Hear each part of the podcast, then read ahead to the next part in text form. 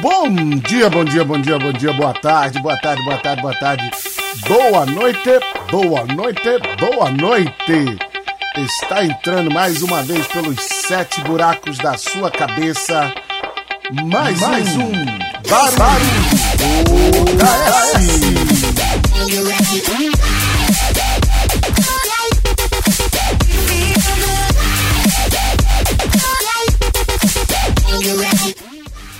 Olá, meus amigos, olá, minhas amigas, como vão vocês? Mais uma edição nem tanto primorosa, mas sempre presente em mais uma sexta-feira, dia 17 de janeiro de 2020, deste insubstituível podcast, O Barulho do S.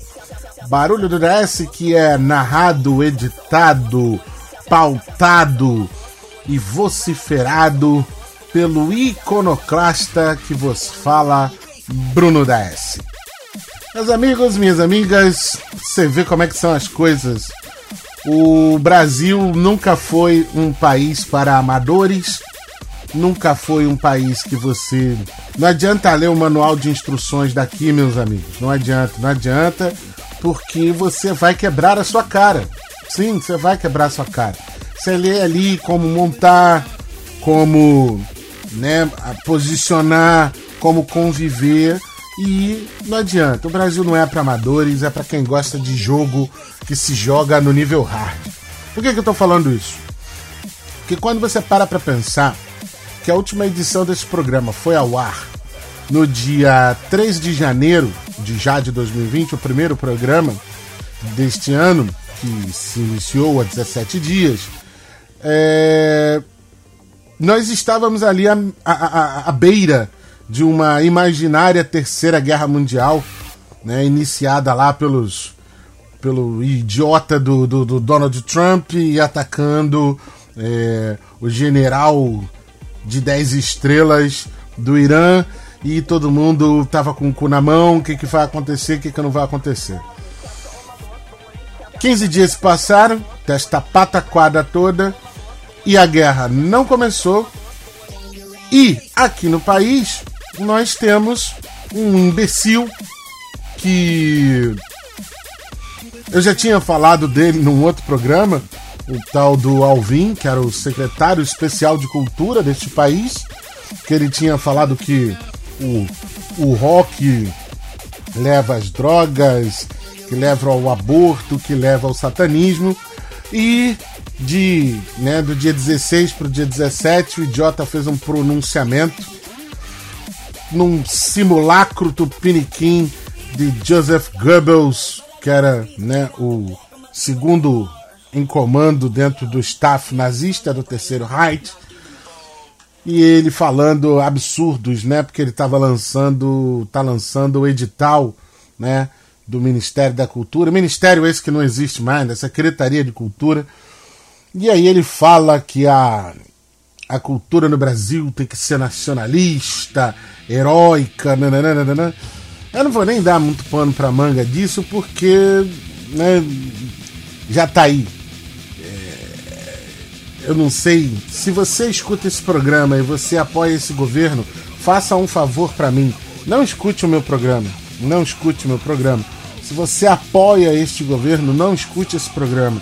Se você acha que o que o, o ministro lá, o Alvin, disse não tem nada demais, não escute o meu programa. Agora, se você não apoia, meus amigos, vamos parar para pensar que a gente precisa de diversão. E não à toa, esse programa ele é editado, ele surge às sextas-feiras, porque vai que de repente, no fim da balada, você resolve escutar um podcast de música.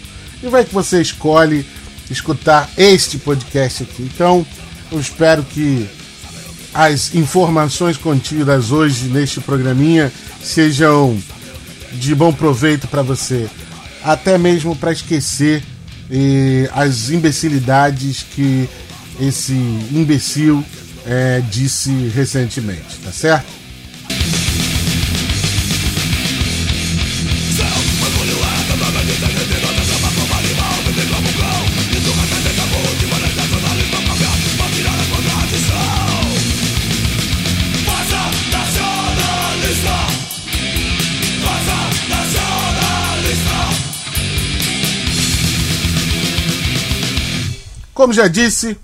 hoje dia 17 de janeiro e eu tenho procurado procurado fazer novas formas e novas fórmulas de apresentar conteúdos aqui neste programa.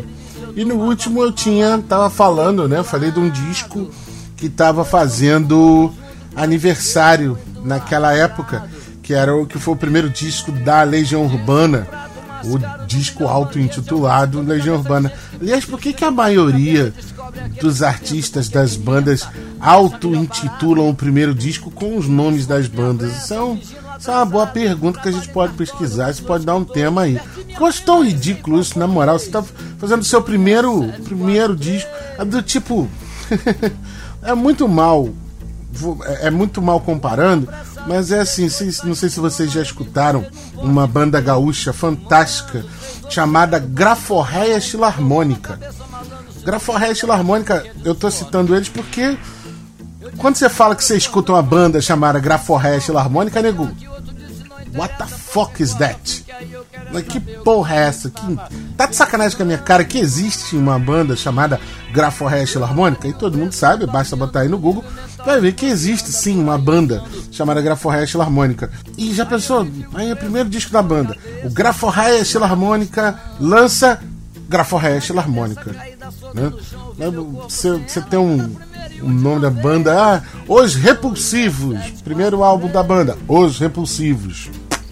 Então, então eu tava falando disso, né? Do, do, do disco da Legião Urbana, como falei, tava fazendo aniversário. O disco que faz aniversário hoje é o Kerplunk.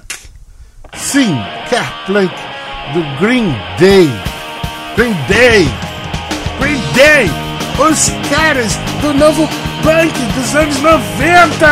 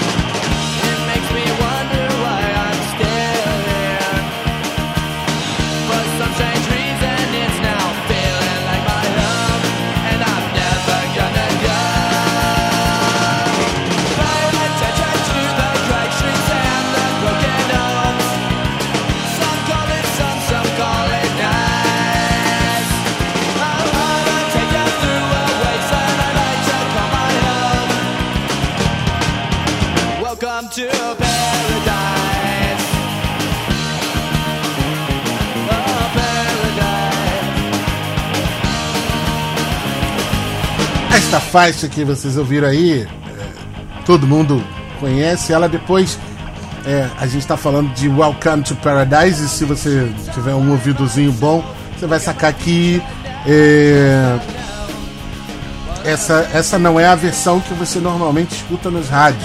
Com pouquíssimas alterações, é porque ela foi relançada no disco seguinte, o Duke. O Kerplunk é o segundo disco de estúdio do, do, do, do Green Day que foi lançado no dia 17 de janeiro de 1992. Portanto, este, esta pérolazinha tem apenas 28 anos. Tem muito moleque hoje em dia que. ah, que o Green Day é foda, que o Green Day é isso, o Green Day é aquilo, liriri.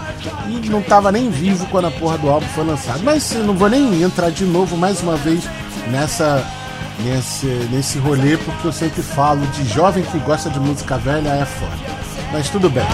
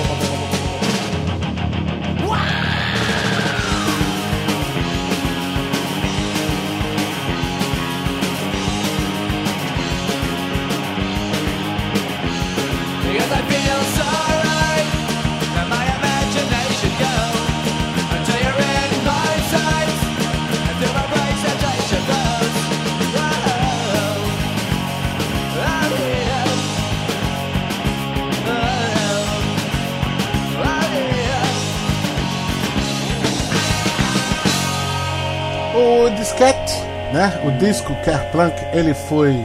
alcançou uma, uma razoável marca, né? De, de, de, de 3 milhões de cópias around the world.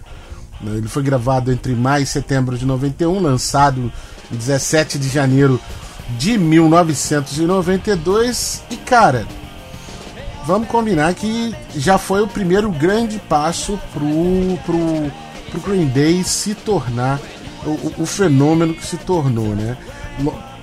Tá lá, diz que o Green Day é punk rock, eu sei lá, eu nunca fui muito. Sei lá, acho que a única banda de punk rock que nem é punk rock que eu gosto é o, é o Ratos de Porão.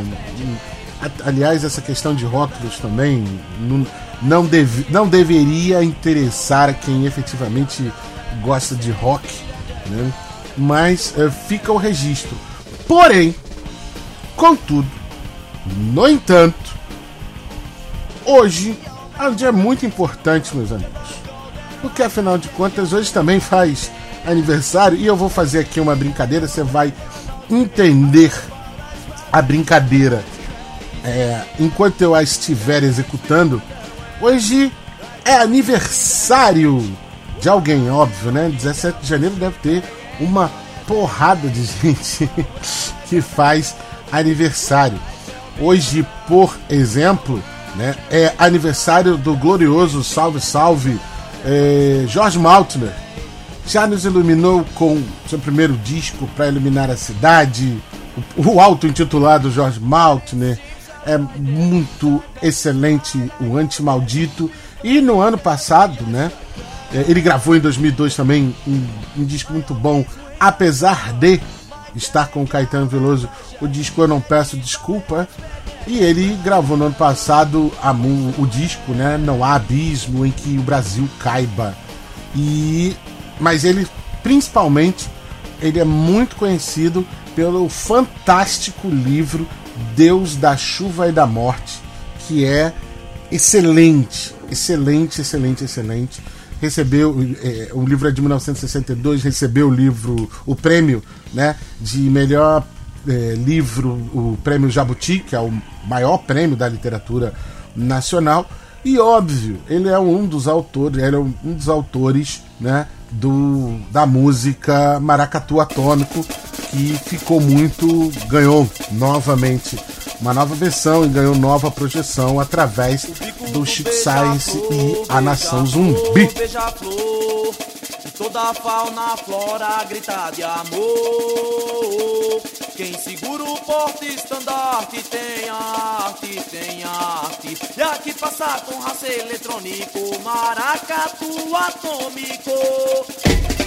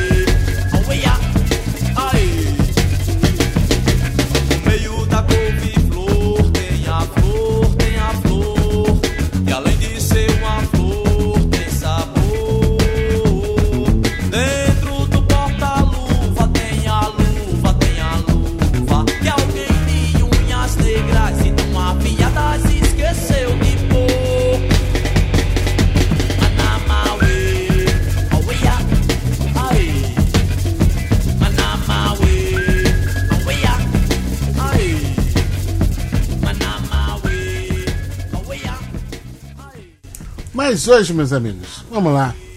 Além de ser aniversário do George Maltner, também é aniversário de uma figura, velho. Que se você não gosta, sinto muito por você, nem porque é, é um dos caras mais fantásticos que o show business trouxe pra gente em termos não só de criatividade, mas do que ele do que ele participou. Eu tô falando do glorioso James Eugene Carey. Quem é esse? É o Jim Carrey, meus amigos. o Jim Carrey tá fazendo aniversário hoje. Ele tem tá fazendo 57 anos. É, ele nasceu né, em Ontário, no, no, no Canadá. E cara, eu nunca vou esquecer a primeira vez que eu vi o Máscara. Bicho, quando Jim Carrey dança The Cuban Beat, velho, aquilo ali foi demais para mim.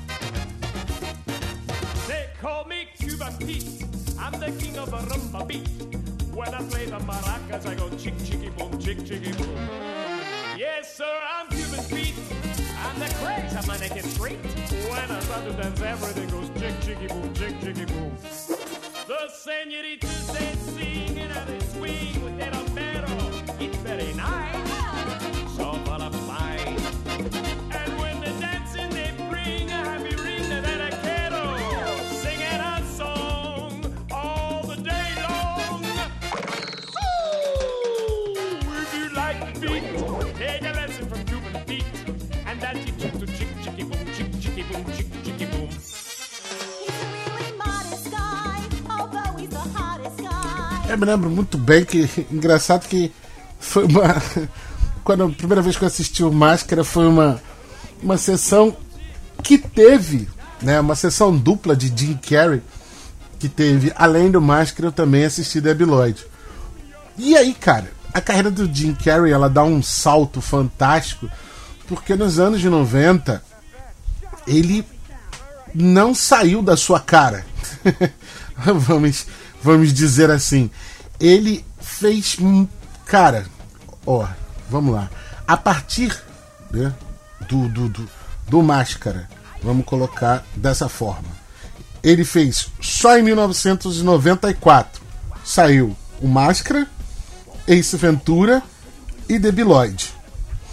Em 95 saiu Ace Ventura 2.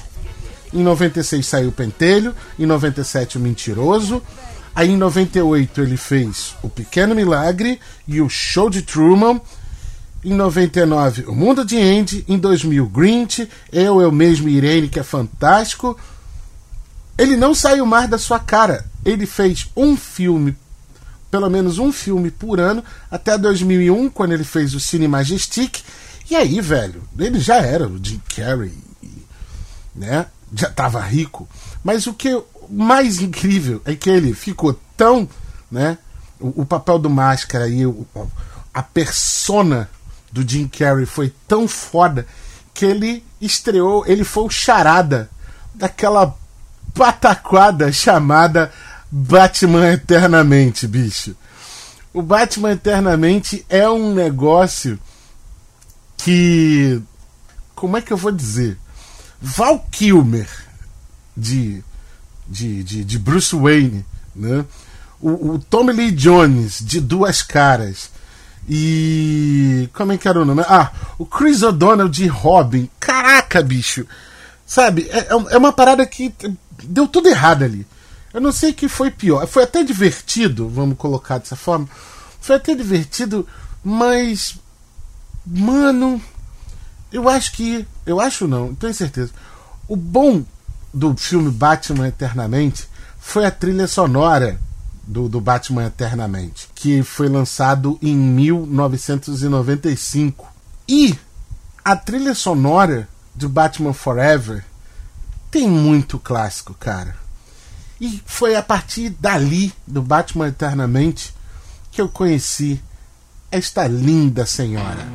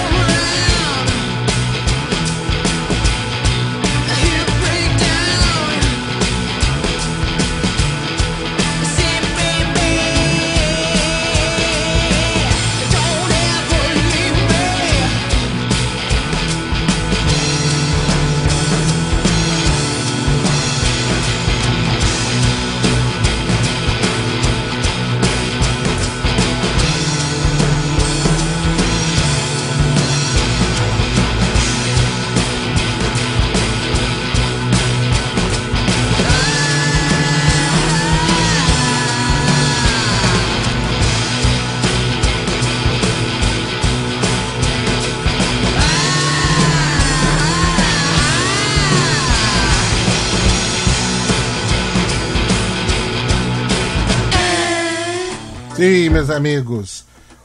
One Time Too Many. P.J. Harvey. Uma das mulheres mais fantásticas que o rock já pôde produzir, certo? E ela tá lá na trilha sonora do do Batman Eternamente e uma música que tocou para um cacete no ano de 1995, que tem um clipe fantástico, foi um dos últimos suspiros que essa banda deu. Tá lá, Hold Me, Kiss Me, Thrill Me, da banda YouTube.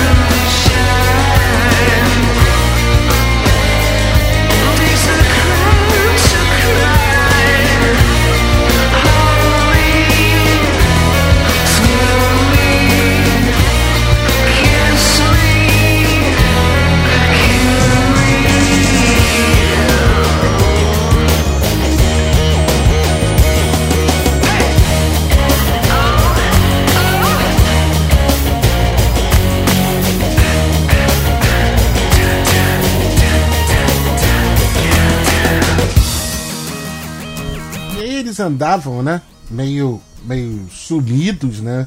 Desde o, da, da, da, da turnê do disco Zuropa de 1993, eles surgem no, no, no, no, no cenário com essa música do Batman Eternamente.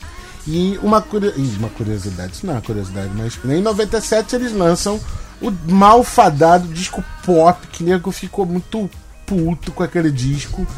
Falou-se mal do YouTube, que o YouTube tinha acabado, etc, etc.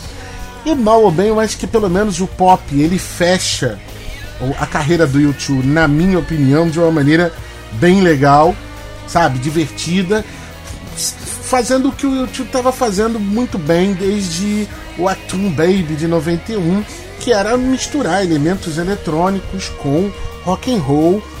É, e aí isso fica muito explícito nos Europa. No pop eles né, mantêm a fórmula e tal. A, depois do pop, cara, o YouTube é uma banda pra. pra. pra fazer bebê dormir, velho. Na, na, moral, na moral. Isso é, é, o YouTube hoje é, é uma banda chata.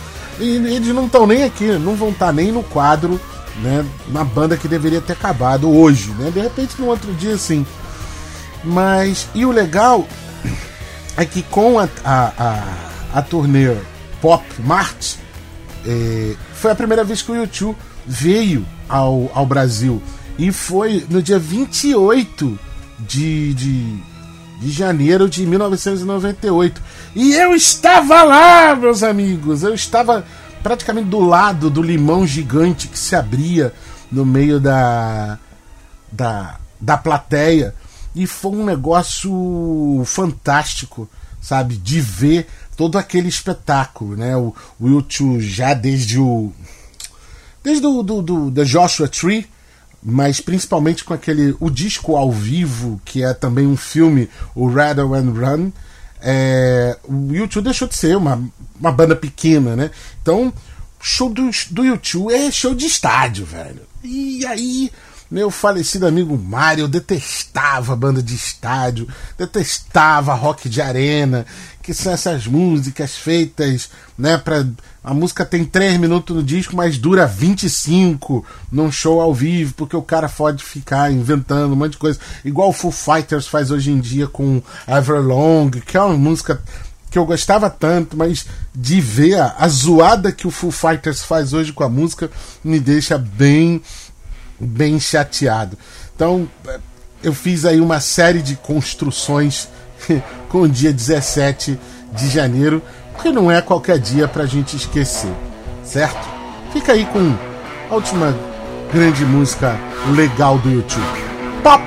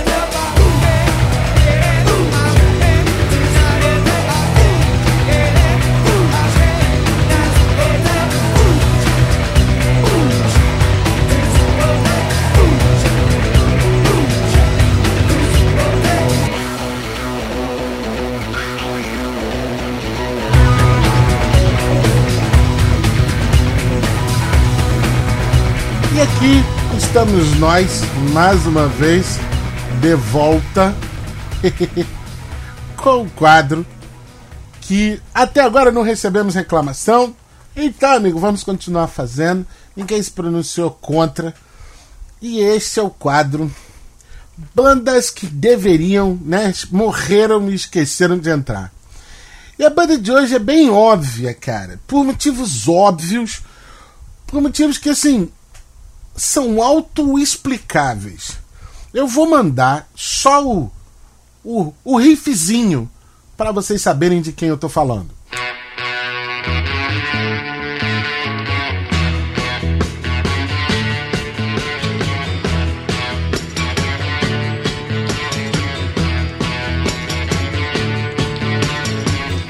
Meus amigos e minhas amigas, eu tô pouco me fudendo pra a opinião de quem acha que os Rolling Stones são isso, aquilo e aquilo outro. Vamos concordar numa coisa que, óbvio que eles tiveram a sua importância num determinado momento da história do rock and roll mundial. Mas esse tempo já passou, rapaziada. Você não pode hoje eu nem sei. Deixa eu dar uma pesquisada aqui. Então, pesquisei aqui. São aí, ó, só de estúdio. 1, 2, 3, 4, 5, 6, 7, 8, 9, 10, 11, 12, 13, 14, 15, 16, 17, 18, 19, 21, 22, 23, 24, 25, 26 discos de estúdio. Desde o primeiríssimo lá, o alto intitulado The Rolling Stones, de 1964. O último foi lançado já no longínquo ano de 2016. Particularmente, eu nem tenho notícia, nem nunca escutei nenhuma música desse disco. Acho que assim, o último barulho, entre aspas, bom que Rolling Stone, os Rolling Stones fizeram foi lá em 1994 com esta musiquinha aqui que era até bem legal, vai.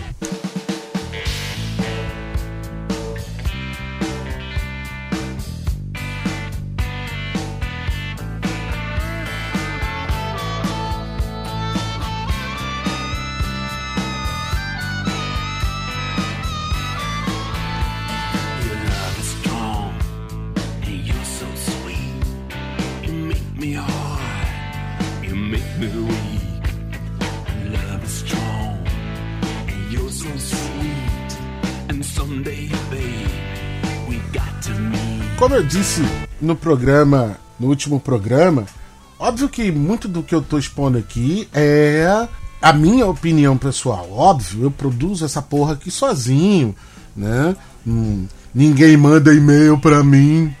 Ninguém me adiciona no Twitter. Ninguém adiciona a página Barulho do Daes no Facebook. Ué, sacanagem. Né? Ninguém comenta, ninguém fala porra nenhuma, então ninguém participa das enquetes que eu lanço pelo, pelo, pelo Twitter, então ninguém tem como falar muita coisa. Então, o que eu tô querendo dizer aqui é só, uma, é só o seguinte: é, o último grande barulho que os Stones fizeram, na minha opinião, foi em 1994 com o disco Voodoo Lounge, que tem o, o clipe, né? Voodoo Lounge é bacana pra caramba.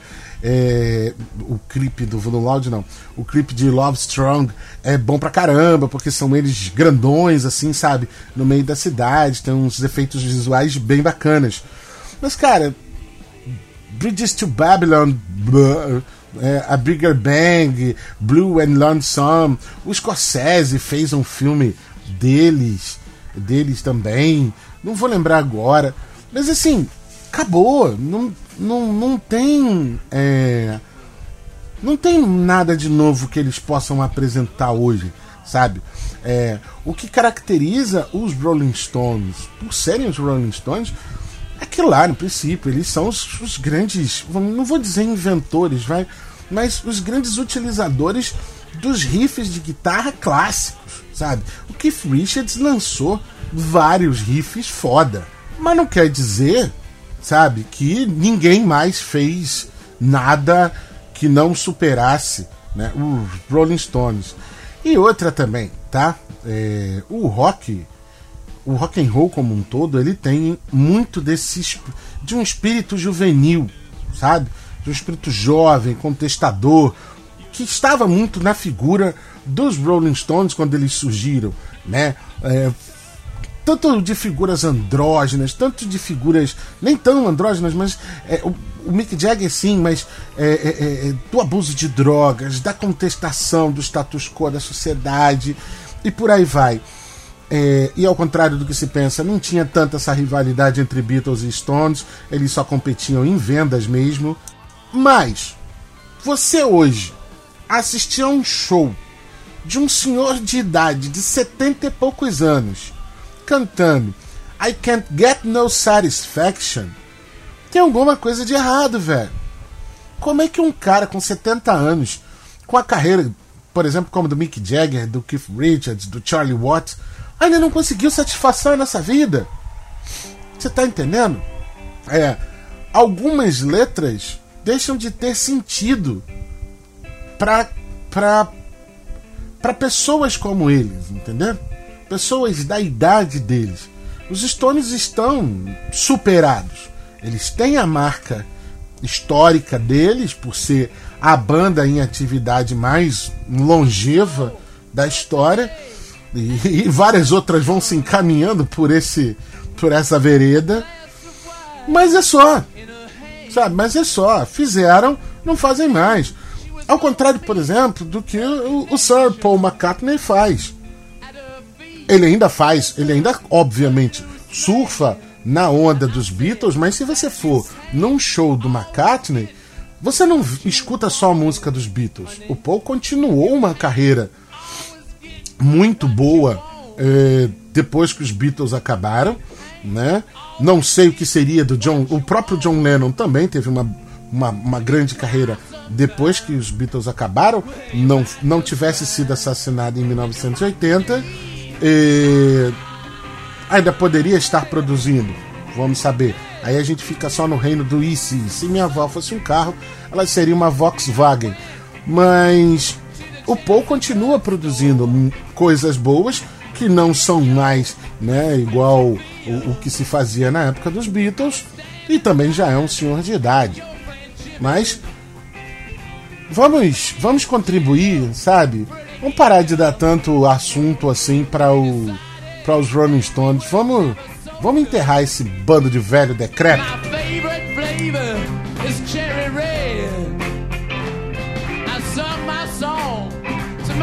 Mr. Jimmy.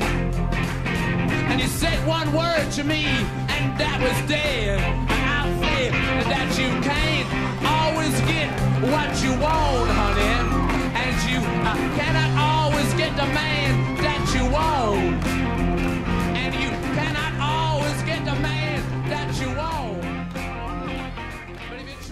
E como não poderia deixar de ser, para encerrar mais esta edição do Barulho do da S, eu tô aqui para você, meu glorioso e gloriosa trevosa, né? Pessoal da roupa preta no meio do verão não tô zoando vocês não, continuo usando roupa preta também no verão. Hoje mesmo fui ao mercado com meu portentoso coletão preto, minha bermuda preta, minha bota preta, nada contra.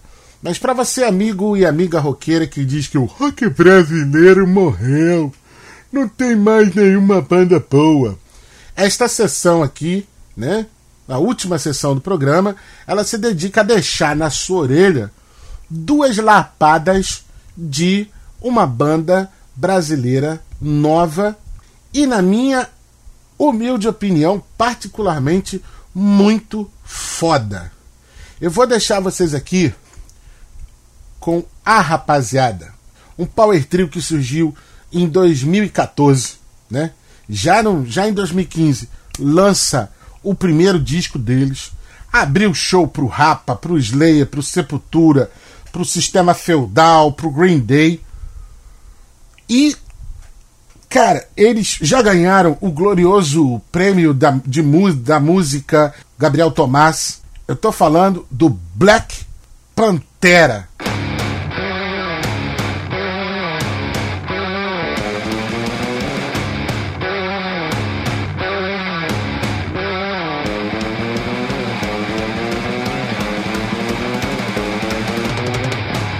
Rapaziada vinda de Uberaba tá certo?